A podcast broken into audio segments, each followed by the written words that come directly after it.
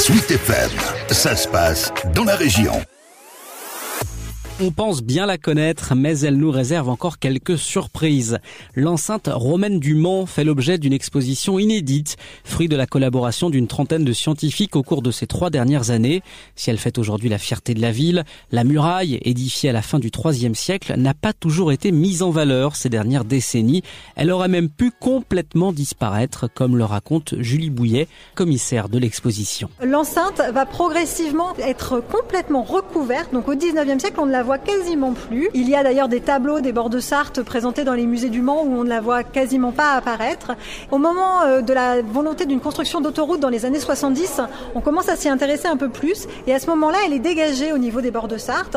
On la redécouvre et on va décider de la valoriser et cette fois non plus comme un édifice militaire qui était vraiment l'objectif de départ, c'était une fortification militaire, mais vraiment comme un édifice patrimonial, ce qu'elle est encore aujourd'hui, sachant qu'elle est véritablement exceptionnelle aujourd'hui en, en France. Sur 300 mètres carrés d'exposition, 180 objets archéologiques sont présentés aux visiteurs, mais aussi des vidéos d'archives, des animations graphiques et même une restitution 3D de l'enceinte romaine. On voit la construction de l'enceinte. Alors d'abord, on a l'origine, la ville euh, importante euh, entre le 2e et le 3e siècle et comment elle se réduit progressivement. La construction euh, au, du chantier euh, de l'enceinte et ensuite, durant la guerre de 100 ans, les fortifications médiévales qui apparaissent à l'époque moderne jusqu'à aujourd'hui. Et en fait, on a fait le choix de la présenter du côté de la façade orientale et non pas les bords de Sarthe, parce qu'en fait les bords de Sarthe, notamment pour les Manceaux, les Sartois, c'est ce qui est le plus connu.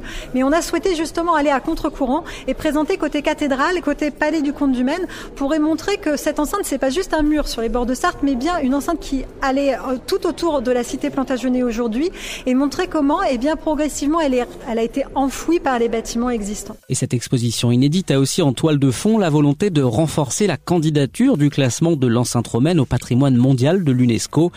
Maire du Mans, Stéphane Le Foll. Plus on fait connaître, plus on est capable d'expliquer ce qu'elle est et ce qu'elle représente, mieux on pourra euh, défendre cette candidature, même si on le sait aujourd'hui à l'échelle de l'UNESCO, qui a tendance à regarder aussi dans d'autres parties du monde hein, pour les classements UNESCO. C'est moins facile que ça aurait pu être il y a 40 ou 50 ans, bon, mais il faut qu'on continue à faire parler de notre enceinte. L'exposition au pied du mur est visible gratuitement jusqu'en janvier prochain au musée Carré Plantagenet Jean-Claude Boulard.